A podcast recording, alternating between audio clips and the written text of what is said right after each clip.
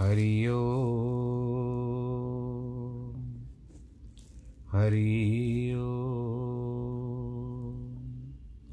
हरि ओ गुरुर्ब्रह्मा गुरुर्विष्णु गुरुर्देवो महेश्वर गुरुर्साक्षात् परब्रह्मा, तस्मै श्रीगुरवे नमः। विघ्नेश्वराय वरदाय सुरप्रियाय लम्बोदराय सकलाय जगद्दिताय नागाननाय श्रुतियगविभूषिताय, गौरीसुताय गणनाथ नमो नमस्ते।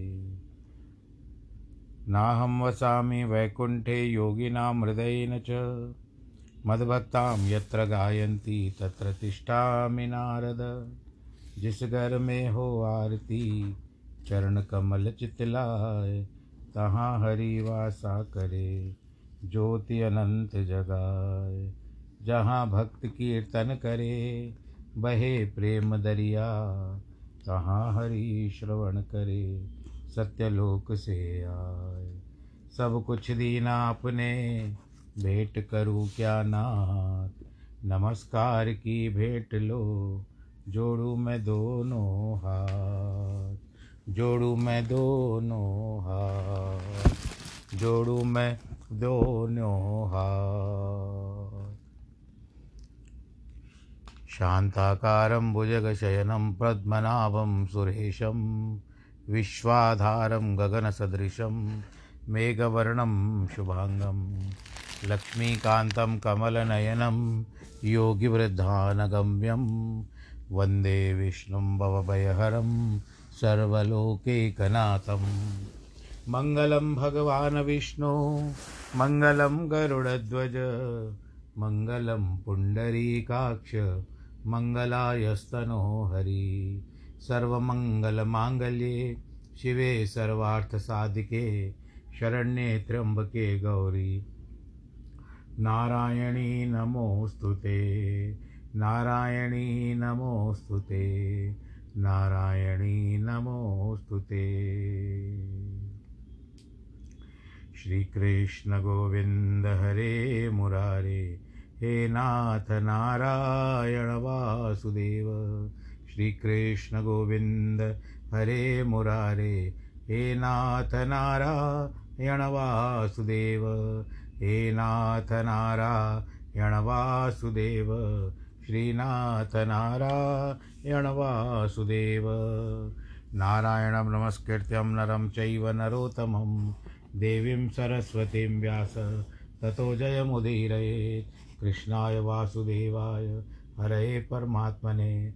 प्रणतक्लेशनाशाय, गोविन्दाय नमो नमः। ॐ नमो भगवते वासुदेवाय। प्रिय भक्तजनों, आइए प्रभु की परम पावन श्रीमद् भागवत की कथा में जो एक सार है, संसार से पार करा देता है, आनंददायी है और एक प्रेम रूपी आंचल हमारे सर के ऊपर आ सकता है। ज्ञातव्य है कि चार पदार्थ प्राप्त होते हैं, धर्म, अर्थ, काम, मोक्ष। जाकी रही भावना जैसी प्रभु मूर्त देखी तिन तैसी। आपका भाव किस प्रकार आपको लेके जाता है? भाव, स्वभाव अथवा प्रभाव। आपका भाव खींच के जाएगा क्योंकि आपका स्वभाव ही यही है कि आप प्रभु चिंतन करना चाहते हो। जिस तरह से गंगा में आदमी बड़ी प्रसन्नता से डुबकी लगाने जाता है, क्योंकि गंगा बहती है तो भागवत भी एक ज्ञान की गंगा है, जो बहता है, और उसमें डुबकी लगाने के बाद बड़ा आनंद आता है। तो सर्वप्रथम आप स्वभाव के अंतर अनुरूप वहाँ पर गए। फिर आपने अपना भाव प्रकट किया। तब प्रभाव आ गया। यानी एक विश्वास जब आप पूरा हो गया आप तो प्रभावित हो गए। तो भाव, प्रभाव, स्वभाव, ये तीन बातें हैं, परंतु फिर भी एक ही हो जाती है। प्रभावित हम कभी कभी हो जाते हैं, कई वस्तुओं से। पर भागवत कोई वस्तु नहीं है। भागवत तो मुक्ति का स्थान है। जहाँ से संसार में बहुत सारे जले हुए लोगों की, जिनको तृष्णा है, बहुत सारे कष्ट हैं और वहाँ उनको शरणागति हो जाते हैं जब प्रभु के तो भगवत, श्रीमद् भागवत के अंतर्गत उनको मुक्ति प्रदान कर देते हैं। जिस तरह से दो दिन पहले हमने वर्णन किया था कि भगवान शंकर और माता पार्वती अमरनाथ पर गए, वहाँ पर कथा उन्होंने आरंभ की थी और सुखदेव जी का जन्म सुनाया था। ये कौशिकी संहिता में आती है बात। अब हम आगे चलते हैं। एक बार सभी ऋषि मुनिगण, जिनमें प्रधान शौनक जी थे, आप व्यास जी द्वारा रचित जो भी पुराण पढ़ोगे, उसमें यही लिखा रहेगा कि एक बार नैमिषारण्य तीर्थ क्षेत्र में शौनक आदि अट्ठासी हज़ार ऋषि पुराण वेता सूत जी से पूछते हैं। जिस प्रकार से भी आपका आप सुनना चाहते हो, वो मैं बता रहा हूँ। सतयुग, त्रेतायुग द्वापर युग और कलयुग। ये चारों युग बीत जाए। और त्रेता युग के पश्चात द्वापर युग आता है द्वापर युग के पश्चात कलयुग का प्रवेश होता है और कलयुग का आरंभ ही था। तो सब लोगों ने कलयुग का असर देखना आरंभ कर दिया था। इसके लिए अट्ठासी हज़ार ऋषि पुराण वेता सब थे। सब ऋग्वेदी थे। और भी होंगे तो अट्ठासी हज़ार की हम वहाँ पर गिनती नहीं करती है, कौन क्या था, क्या नहीं था। परंतु जो प्रधान थे, शौनक जी, उसको अगवा, अगुवाई में, उसकी अगुवाई में, उसको प्रधान करके, उसको कप्तान नियुक्त करके, वे ब्रह्मा जी के पास गए और ये ऋग्वेदी थे। शौनक जी। शौनक जी ब्रह्मा जी के पास गए। सभी ऋषियों को साथ लेकर के ब्रह्मलोक गए। उस समय में शक्ति होती थी ऋषियों को। पहुँच जाते थे। ब्रह्मा जी को प्रणाम किया। ब्रह्मा जी चतुर्मुखी स्वरूप। कहो, किस प्रकार आगमन हुआ है बताइए। कहते प्रभु, घोर कलिकाल का प्रवेश हो चुका है और हम सबने मिलकर के एक हज़ार वर्ष तक केवल प्रभु नाम चिंतन में अपना समय बिताने का विचार किया है। इसके लिए ऐसा कोई उचित मार्ग बताएँ, जहाँ हम लोग बड़े आनंद के साथ प्रभु नाम कीर्तन कर सके, हरि नाम की कथा सुन सके, और वहाँ पर कलयुग का प्रवेश न हो। ब्रह्मा जी मन में विचार करने लगे, प्रभु नारायण जी का स्मरण किया कि सारे विश्व में मैं कहाँ से इनको कोई ऐसा स्थान, उपयुक्त स्थान बताऊँ, जहाँ कलयुग का प्रवेश न हो। तो जैसे उन्होंने ध्यान किया, नारायण जी का, उसी समय ध्यान में क्या देखते हैं? और अपने हृदय में देखा तो उनको एक चक्र निकलता हुआ प्रतीत हुआ। और वो चक्र उनके शरीर से बाहर भी आ गया। जैसे बाहर आया, वो चक्र बहुत तीव्र गति से घूमने लगा। परंतु उसी स्थान पे चक्कर करने लगा। तब ब्रह्मा जी नारायण जी की आज्ञा समझ गए। इस चक्र का नाम रखा गया मनोमय चक्र, यानी मन के द्वारा उत्पन्न चक्र। नारायण जी की आज्ञा समझ करके ब्रह्मा जी ने उनको आदेश दिया, हे शौनक आदि ऋषियों, इस चक्र के का आप सब लोग मिलकर के अनुसरण करिए। जहाँ जहाँ पर ये चक्र जाएगा इसकी गति जाएगी, चलता जाएगा, आपको इसका अनुसरण करना है।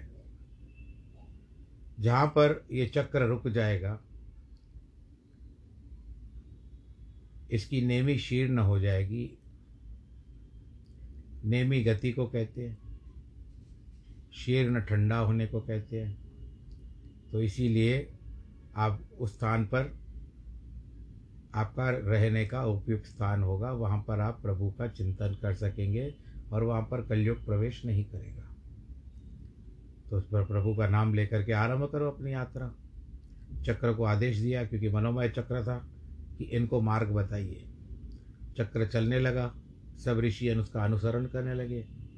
एक स्थान पर पहुँचे, अरण्य था, अरण्य का पता पता होता है, वन को कहते हैं।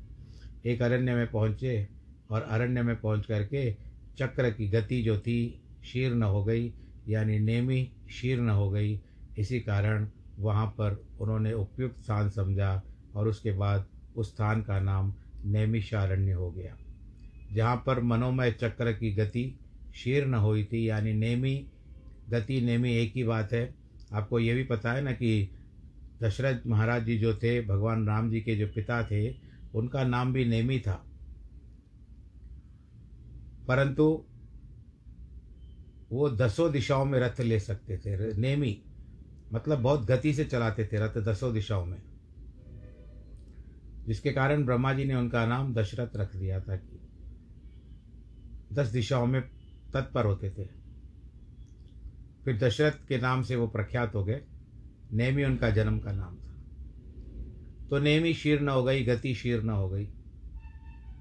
इसी स्थान पर बैठ गए। पर अब विचार करते हैं कि क्या करना चाहिए। हम तो उपयुक्त स्थान पर बैठ गए, पर ऐसा कोई विशेष व्यक्ति हो जो हमको कथा सुना पाए। तो उन्होंने सूत जी से आग्रह किया। बड़े आनंद के साथ सूत जी प्रसन्न होकर के उनको कथा सुनाते हैं। और ये कुल मिलाकर के अठारह पुराण जो है, ये सूत जी महाराज के द्वारा ही वर्णन किए हैं। और व्यास जी के ये परम शिष्य थे, जो कथा कथा बताने में बड़े विशेषज्ञ थे। अब सूत जी को स्थान पर बिठाया और उनको स्तुति करते हैं कि अज्ञान द्वांत विध्वंस, कोटि सूर्य समप्रभ सूताख्या ही कथा सारम मम कर्ण रसायनम आप अज्ञान, अंधकार का नाशक करोड़ सूर्य के प्रकाशक, हे सूत जी, हमारे कानों को आनंद देने वाले रसायन और कथाओं के सार आप वर्णन कीजिए। किस रीति से भक्ति, ज्ञान, वैराग्य की प्राप्ति होती है? ज्ञान किस प्रकार से अधिक होता है? किस भांति से माया, मोह का परित्याग करते हैं? इस महाघोर कलिकाल के आने से संसार की जीवों की चित्त असुर भाव को प्राप्त हो गए हैं। उस क्लेश से ग्रसित जीवों का उद्धार करने के लिए क्या कर्म करना चाहिए? जो कुशलों का कुशल, पावनों का पावन सब प्रकार भक्ति का उत्पन्न करने वाला साधन हो, उसे आप हमको वर्णन कीजिए। हे चिंतामणि, प्रसन्न होकर चिंता को दूर करने वाले आप चिंता की मणि हो, संसार के सुख देते हो, देने वाले हो। सुरेंद्र यानी जो इंद्र है, स्वर्ग की पर्यंत पदवी देता है, परंतु गुरु की समता किसी से प्रकार से इनसे नहीं होती, क्योंकि गुरु प्रसन्न हो तो योगियों को भी परम दुर्लभ वैकुंठ की गति देता है। सूत जी कहते हैं शौनक आदि ऋषियों ये ब्राह्मणों, तुम लोगों के मन में अधिक स्नेह है। हे शौनक मुनि, मैं पूर्ण विचार करके सर्व सिद्धांतों का सिद्धांत, संसार का भय नाशक आनंद प्रकाश, भक्ति वृद्धि करने वाला, कृष्णचंद्र आनंद कंद के संतोष का कारण तुमसे वर्णन करता हूँ। आप लोग भी सावधान होकर के सुनिए। जो लोग काल रूपी सर्प के मुख में ग्रास होने के त्रास का नाश करता खोजते हैं। उनके लिए श्रीमद् भागवत पुराण श्री सुखदेव जी महाराज ने राजा परीक्षित से कहा था। इससे अधिक मन का शुद्ध करने वाला आनंददायक और कोई दूसरा उपाय नहीं है। अनेक जन्म के पुण्य फल इकट्ठा होने के बाद ही श्रीमद् भागवत की कथा प्राप्त होती है। बोलो, कृष्ण कन्हैया, लाल की जय। आपके न जाने कितने कर्मों का फल इकट्ठा होकर के एक भागवत की कथा मिलती है। जिस समय राजा परीक्षित ने श्रृंगी ऋषि के श्राप के पश्चात बड़े बड़े ऋषि मुनियों की सभा में श्री सुखदेव जी व्यास नंदन आकर श्रीमद् भागवत कथा कहना आरंभ किया। उस समय देवताओं ने अमृत का कलश वहाँ पर रखा और सुखदेव महाराज को दंडवत प्रणाम करके कार्य में निपुण अपना कार्य बना लेते हैं ना देवता। जल्दी जल्दी कुछ ना कुछ करते हैं भाई, जिस तरह से थोड़े स्वार्थी बते बताए गए। और देवता कहते हैं, हे सुखदेव जी महाराज कथा रूपी अमृत आप हमको दीजिए। हम इस परीक्षित को जीवित कर देंगे, इसकी मृत्यु नहीं होगी, इसके लिए हम लोग अमृत लेकर आए हैं।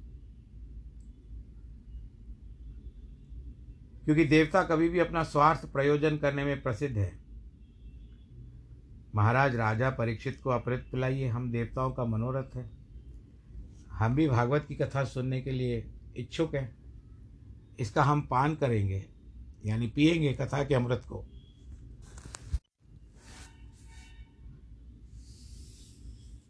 कहाँ तो तुच्छ अमृत और कहाँ संसार तारक सकल कलिमल विधारक?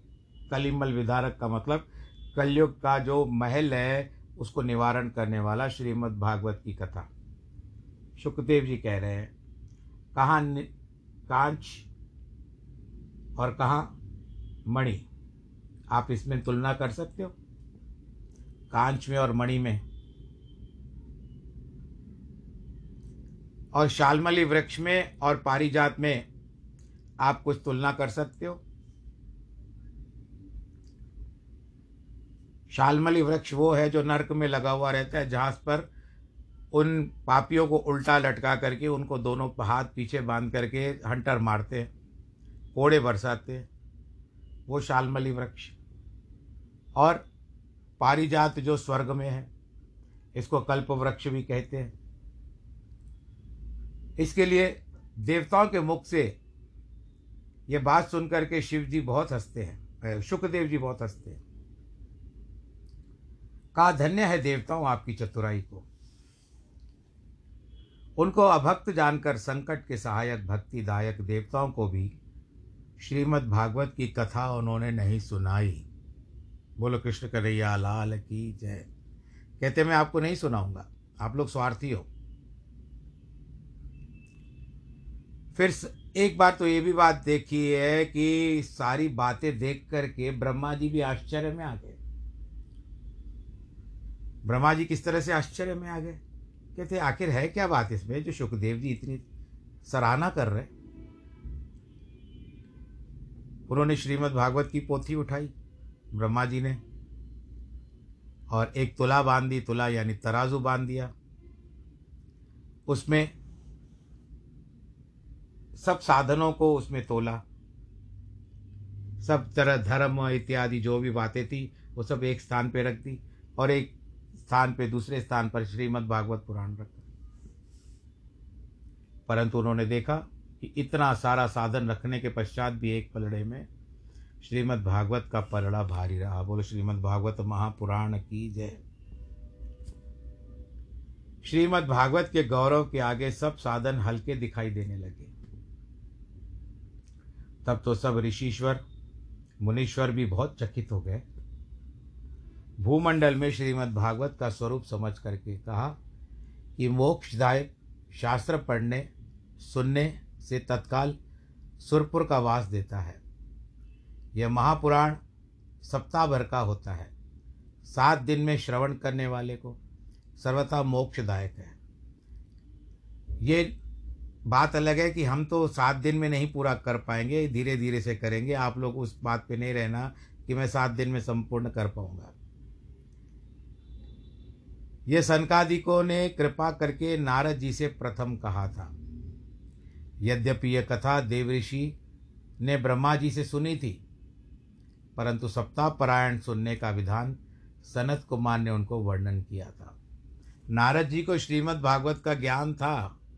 उन्होंने अपने पिता से सुन रखा था। परंतु वो केवल इस बात के लिए कि इसको सप्ताह में कैसे परिवर्तित किया जाता है, वो सनकादि मुनियों ने उनको बताया।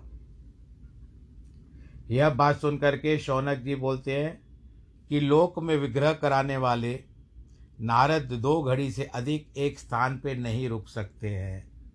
फिर किस प्रकार स्थिर होकर के उन्होंने सप्ताह भर श्रीमद् भागवत की कथा सुनी है?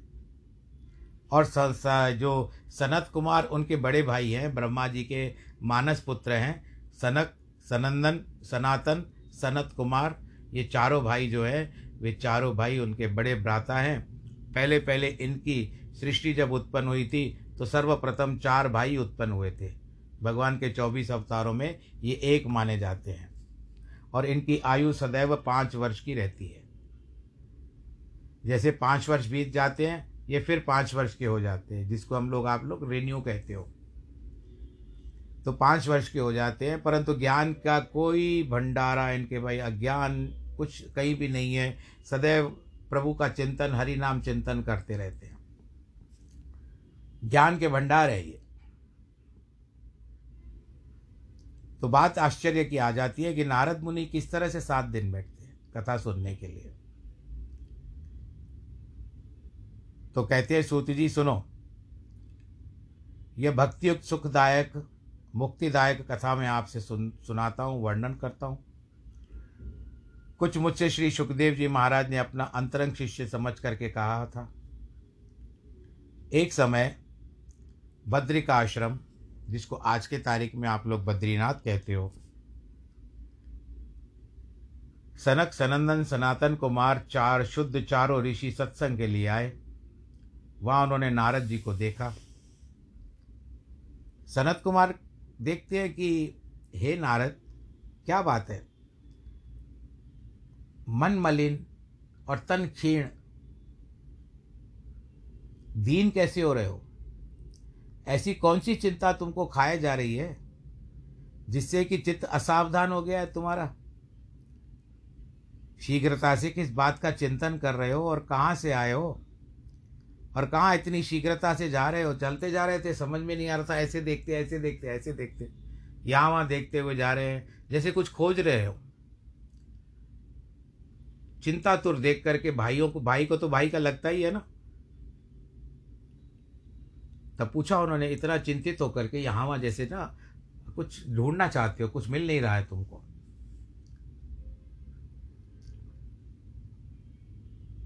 इस समय तुम ऐसे शून्य चित्त जान पड़ते हो कि जैसे किसी ने किसी का धन खींच लिया हो, चोरी कर ली हो। मुक्त संग आपको यह बात अनुचित है, इसलिए इस शोक का कारण वर्णन कीजिए। आप तो संग में रह करके भी मुक्त संग हो। नारद जी ने अपने चारों भाइयों को देखा, उनको प्रणाम किया। कहते, हे महाभाग्य, मैं सब लोगों में उत्तम, भूलोक में जानकर, पुष्कर प्रयाग, काशी, गोदावरी, गया, यानी गया को गया, और हरि क्षेत्र, यानी हरिद्वार, कुरुक्षेत्र, श्रीरंग, सेतुबंद, रामेश्वर, और श्रीरंगपट्टनम जो है, मैसूर की तरफ़ है, कावेरी नदी के पास, इन आदि तीर्थों में घूमता फिरा। परंतु कहीं भी मन को संतोष करने वाली कोई कल्याणदायक बात देखने में नहीं आई। अधर्म के मित्र कलयुग ने इस संसार में ऐसे भ्रष्टाचार को फैला रखा है कि सत्य, तप, शौच, दया कहीं नाम का भी नहीं रहा। केवल झूठ बोलने और उधर पोषण करने में ही लोग लगे रहे हैं। इस कारण चित्त में अत्यंत चिंता हो रही है। तथा उपद्रवी, आलसी, कुबुद्धि, मंदभागी, सज्जन, पाखंडी, विरक्त परिग्रह सहित स्त्रियाँ पतियों की आज्ञा नहीं मानती। उनसे अलग हो अपना व्यवहार करती है। सारे घर में स्त्रियों की ही प्रभुता चल रही है। और साले जो हैं, स्त्रियों के भाई, वो सम्मति जब तक वो नहीं देते हैं तो घर नहीं चलता। धन के लोभ से कन्या को नीच कुल में भेज देते हैं। स्त्री पुरुषों में दिन रात क्लेश रहता है। आश्रम हो अर्थात मठ, मंदिर ठाकुर द्वारे तीर्थ, नदियों में यवन लोगों का अधिकार हो रहा है। देवताओं के बहुत से देवस्थान दुष्टों ने नष्ट कर डाले हैं। आपको पता है ना भारतवर्ष में आकर के कितने मंदिरों की, ये तो बात की बात है, कथा के बाद भागवत की बात की बात है, इस कलयुग में भी कितने मंदिरों को तोड़ डाला गया। योगी सिद्ध ज्ञानी, कोई सत्क्रिय वाला पुरुष नहीं रहा। कलरूपी, घोर, दावाग्नि, सब साधन जल करके भस्म हो गए। दावाग्नि कहते हैं जो जंगल में उत्पन्न होती है, दावानल। बाँस होता है, दो बाँस की लकड़ियाँ, बाँस लंबे लंबे बाँस होते हैं। उनके, वो जब बहुत तेज वायु चलती है तो वो रगड़ते हैं आपस में।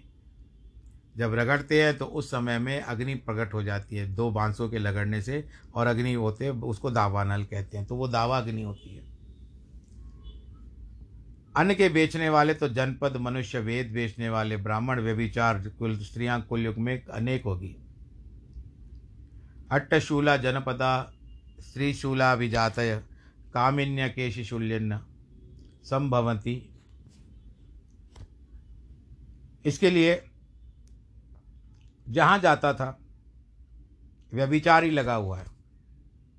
हे मुनियो, यह सोचते सोचते मैं और आगे चलता गया।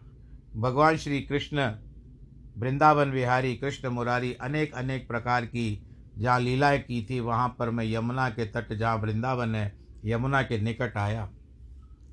हे मुनियो, वहाँ पर मैंने अलौकिक आश्चर्य देखने को मुझे मिला। मैं आपके समक्ष वर्णन करता हूँ। वहाँ एक युवती स्त्री अत्यंत दुखी मन मारे बैठ करके शोच कर रही थी। दुख में थी उसके समीप दो बूढ़े मनुष्य अचेत पड़े हुए थे। लंबे लंबे श्वास ले रहे थे। और कुछ स्त्रियाँ भी ठहरी हुई थी जो उनकी सेवा कर रही थी और बार बार उनको सांत्वना देती थी, उनको समझाती थी। उसके आगे रो रो करके वो उनकी बात नहीं मानती थी और अपने देह की सहायता करने वाले दसों दिशाओं के आँखें पसार पसार करके देखती थी। इतनी सारी स्त्रियाँ हैं, उनको समझा रही थी, पर ये जैसे कुछ ढूंढ रही थी कि कोई आए, मेरी सहायता करे, मेरी बात सुने। हज़ारों स्त्री उनको पंखे की हवा कर रही थी। बारंबार धैर्य दे करके समझा रही थी। उसकी दशा देख करके आश्चर्य में मैं उस शोकाकुल बाला के निकट गया और वहाँ से गुजर रहा था। मुझको देखते ही अचानक उठ बैठी। व्याकुल होकर के बोली, हे कृपा सिंधु, कुछ काल मेरे समीप ठहर करके मेरे कष्ट का निवारण कीजिए। भो भो साधु क्षणम तिष्ठ, म चिंताम पिनाशय प्राय आपके अमृत रूपी वाक्यों से ही मेरे दुख की शांति हो जाएगी, क्योंकि जब कोई पूर्व जन्म का पुण्य कर्म उदय होता है तो आप जैसे साधुओं का दर्शन होता है। उसके मधुर वचन सुनकर मैंने उस स्त्री से पूछा कि, हे देवी, तू कौन है? ये दोनों कौन है? तथा ये कमल मुखी स्त्रियाँ तुम्हारी कौन है? अपने दुख का निस्तार विस्तार वर्णन पूर्वक कहो तो मैं निस्तार करने का चेष्टा करूँगा। बाला बोली वह स्त्री बोलती है कि हे वत्सल मेरा नाम है भक्ति। और भक्ति के नाम से मैं संसार में विख्यात हूँ। ये दोनों जो बा, बा, बूढ़े बालक सोए हुए हैं ये मेरे दोनों पुत्र हैं एक का नाम ज्ञान और दूसरे का नाम वैराग्य। उस समय के प्रभाव से ये दोनों बूढ़े हो चुके हैं। अब कोई भी इनका आदर सत्कार करने वाला नहीं रहा। ये जो स्त्रियाँ आप मेरे निकट देख देख रहे हो ना, जो मुझे धैर्य बंधाती हैं, ये गंगा, यमुना, सरस्वती आदि नदियाँ हैं। ये सब स्त्रियों का रूप धारण करके मेरी सेवा करने के लिए आई है।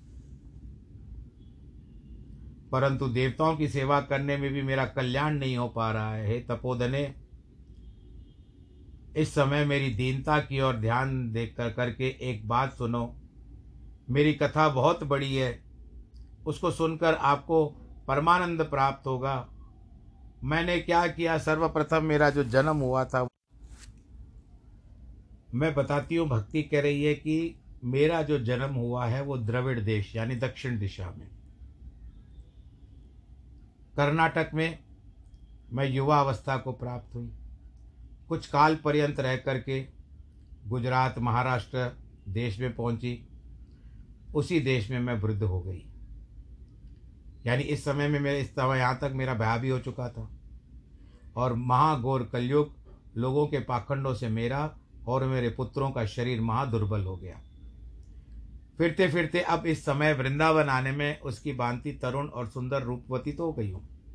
वृंदावन आने पर क्योंकि मैं कृष्ण की भक्ति हूँ यहाँ पर मैं आकर के मेरी सुंदरता मुझे वापस मिल गई, मैं बूढ़ी हो चुकी थी। मुझे मेरी सुंदरता प्राप्त हो गई, पर ये मेरे बेटे जो है, ये बूढ़े ही रह गए। इस कारण मैं बहुत दुखी हूँ, क्योंकि मैं तरुण और मेरे बेटे बूढ़े कैसे? हम तीनों सदा एक संग रहते हैं। विपरीत दिशा हो गई। माता जवान, पुत्र बूढ़े। आश्चर्यपूर्वक आपको आत्मा को सोचती हो हे योगी महात्मन आप कहिए इसका क्या कारण है? नारद कहते हैं कि, निष्पापे, मैं अपने योग बल से तेरे सारे वृतांत विचार कर रहा हूँ तो अपने मन को दुखी मत कर। परमेश्वर तेरा कल्याण करेंगे। सूजी बोले, क्षण मात्र सब विचार कर। नारद मुनि कहने लगे, हे देवी, सावधान होकर सुन। इस समय महाघोर कलयुग वर्तमान है, इसलिए सदाचार, योग मार्ग, सत्य, तप सब लुप्त हो गया है। और मनुष्यों का पाप करने से असुरों का स्वभाव हो गया है। सब लोग केवल ठग विद्या पर ही ज़्यादा ध्यान करते हैं। इस कलयुग काल में सज्जन अत्यंत दुख पा रहे हैं, कपटी कुचाली प्रसन्न करते हैं, ज्ञानी पुरुष धैर्य धारण करते हैं, वे ही धीर पंडित हैं। शेष जी को भार करने वाली पृथ्वी अब छूने और देखने अयोग्य हो गई है। प्रतिवर्ष क्रम से ऐसी ही होती जाती है। अब कहीं शुभ कर्म देखने में नहीं आता है। अब तुझको भी इस समय पुत्र सहित कोई नहीं देख सकता भाई। पुत्र धारा धनादिक, अनुराग में लोग अंधे हो हैं, हो रहे हैं। इसलिए तेरा आदर सम्मान कोई नहीं कर सकता, ये नारद जी बता रहे हैं। इसी कारण तेरा शरीर दुर्बल हो गया है। वृंदावन में आने से तू नवीन तरुणी तो हो गई है। तो इसके लिए तुझे इस वृंदावन को धन्यवाद कहने चाहिए। जहाँ मुक्तिदायक भक्ति विराजमान है, वृंदावन में ज्ञान, वैराग्य, ग्राहकों के न होने से अपनी वृद्धावस्था को नहीं छोड़ सकते हैं। संप्रति किंचित सुखपूर्वक ये दोनों सो रहे हैं। नारद जी की बात सुन करके कहती है आनंद रूप, जब कलयुग ऐसा महापापी दुष्टात्मा है तो राजा परीक्षित ने इसको स्थापित क्यों किया? इसके प्रवर्त होते ही इस सारा बल कहाँ चला गया है हमारा? दया सिंधु, भगवान विष्णु, इस पाप को कैसे देख सकते हैं? कृपा करके यह संदेह निवारण करिए। आपकी मनोहर वाणी से मेरा मन बड़ा प्रसन्न हो रहा है। नारद जी कहते हैं, बाले, जो तुमने पूछा है तो सावधान होकर के सुनो। मैं तेरे समक्ष कथा वर्णन करता हूँ, जिसके सुनने से तेरा सब दुख दूर हो जाएगा। श्री भगवान श्री कृष्ण जो थे, पृथ्वी को छोड़कर अपने परम धाम को गए। उस दिन से सब साधनों के बाधक कलयुग ने संसार में प्रवेश कर लिया। दिग्विजय करते हुए, यानी दसों दिशाओं को जीतते हुए कलयुग को राजा परीक्षित ने देखा। उस समय उसके मारने को उपस्थित हुए तब वह दीन होकर के राजा की शरण में चला गया। तब राजा ने मन में विचार किया ये मेरी शरणागति हो गया है। कैसे मारूं? इसी कारण इसको मारना उचित नहीं है। दूसरा, एक गुण वो भी देखा कि जो अन्य युगों में नहीं होता है, वो इस युग में, इस कलयुग के भीतर वो एक गुण है। इसके लिए नहीं मारा। दूसरे युगों में क्या बताया गया है? कि जो फल, तपस्या, योग, समाधि, यज्ञ और दान करने से भी नहीं होता। वह फल केवल कलयुग में नारायण का नाम लेने से मिल जाता है। बोलो, नारायण भगवान की जय। जिसमें केवल एक ही सार, भक्ति ही साधक है। ज्ञान वैराग इसमें नीरस हो जाते हैं। ऐसे कलयुग को देखकर कलयुगवासी मनुष्य के सुख के लिए भक्ति करने से लिए तर जाएँगे। राजा ने उसको स्थापित कर दिया। परंतु कलयुग कलयुगवासियों ने से सावधान, साधारण काम भी नहीं हो सकता है। इसके लिए कलयुग सबका धर्म, कर्म भ्रष्ट करता जा रहा है। कुकर्म आचरण करने से सबका स्थिरांश निकल चुका है। पृथ्वी में सब पदार्थ निस्सार हो कह चुके हैं। ब्राह्मणों ने थोड़े धन के लोभ में भगवत संबंधी कथा घर घर में जैसे जैसे मनुष्य के सम्मुख करनी है आरंभ कर दी, इसके लिए कथा का फल भी जाता रहा। उतना आनंद नहीं आता। बड़े बड़े भयंकर अत्याचारी, कुकर्मी, पापी, पाखंडी मनुष्य कपट वेश धारण कर तीर्थों में वास करने लगे। इसलिए तीर्थों का सार जाता रहा। जिनके चित्त में चित्त में काम, क्रोध, लोभ, मोह से अत्यंत व्याकुल हो रहे हैं। वे लोग झूठा तप करने लगे, पाखंड करने लगे। इसलिए तपस्या का सार चला गया। मन को नहीं जीतने से लोभ दंभ पाखंड आश्रय करने से शास्त्र पुराणों के अनन्य भाव से, अनन्या से ध्यान योग भी फल जाता रहा। पंडित जो होते हैं महिष की नाती स्त्रियों के संग रमण करते हैं पुत्र उत्पन्न करते हैं, और वो बात करने में चतुर हैं और विलक्षण है। परंतु मुक्ति साधने में मूर्ख है। बाकी संसारिक बातें तो तुमको सब बता देंगे। पंडितों की बात कह रहे हैं, परंतु मुक्ति का द्वार नहीं बता पाएँगे।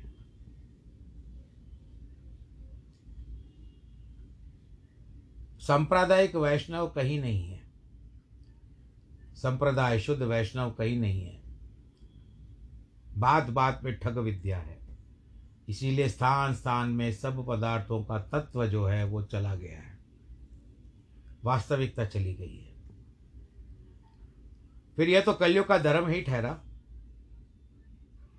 इसको हम दोष नहीं दे सकते, इसका स्वभाव ही वैसा है। इस कारण पुंडरी काक्ष के निकट स्थिर हुआ स्थान करते हैं। सूत जी कहते हैं, शौनक ऋषि, इस प्रकार नारद जी के वचन सुन करके अत्यंत विस्मय को प्राप्त हुई। भक्ति कहती है, हे देव ऋषि, आप धन्य हो। मेरे भाग्य से आप इस स्थान पर आए हो। साधुओं का दर्शन लोकों में सब सिद्धियों को देने वाला है। और उसके ऊपर भी आप जैसे देव ऋषि का दर्शन हो जाए तो मेरा तो सौभाग्य हो गया। जगत में केवल आपकी अनुपमा, अनुपम रचना, वचन रचना को सुन सुनकर लोग पार हो चुके हैं। उसका अर्थ क्या बताते हैं? कि नारद जी ने जैसे प्रहलाद को तारा था। कयादू को कुछ वचन सुनाए, कयादू को नींद आ गई। हिरण्य कश्यप की जो स्त्री थी तो उसका ज्ञान गर्भ में बैठे हुए प्रहलाद जी को प्राप्त हो गया। और उसके बाद ध्रुव जो था, भक्त था, उसको भी प्रभु के नाम की भक्ति सिखाई। प्रहलाद ने माया त्याग दी। कुछ समय तक ध्रुव ने भी भगव सब संसार का त्याग कर दिया। और उसकी कृपा से अचल पदवी प्राप्त कर ली। सब क्षेमों के पात्र, ब्रह्मा जी के पुत्र, ऐसे नारद जी को हम सब मिल करके बड़े प्रेम के साथ, आनंद के साथ नमस्कार करते हैं, प्रणाम करते हैं, दंडवत करते हैं। तो आज समय लगभग पूरा हो चुका। कथा का आप सब लोग आनंद के साथ रहें, खुशियाँ मनाएँ भागवत आपके घर घर में बसे, आपकी कथा हो, आनंद आए आपको, आनंदमय हो जाओ शराबोर हो जाओ। यही हमारी विनती है प्रभु से। आपको प्रसन्न रखे। कोरोना काल में आप अपना ध्यान रखिएगा। बाद में पछताने से कुछ नहीं होगा। और उसके पश्चात आज जिनके वैवाहिक वर्षगांठ है, अथवा जन्मदिन है, ऐसी कोई भी शुभ बातें आपको प्राप्त हुई हो, आज के दिन और कुछ मिला हो, कोई खुशी प्राप्त हुई हो तो उसके लिए भी आप बहुत बहुत बधाई। सर्वे भवन्तु सुखिन, सर्वे संतु निरामया, सर्वे भद्राणि पश्यन्तु। माँ कश्चित दुख भाग भवेत। नमो नारायण।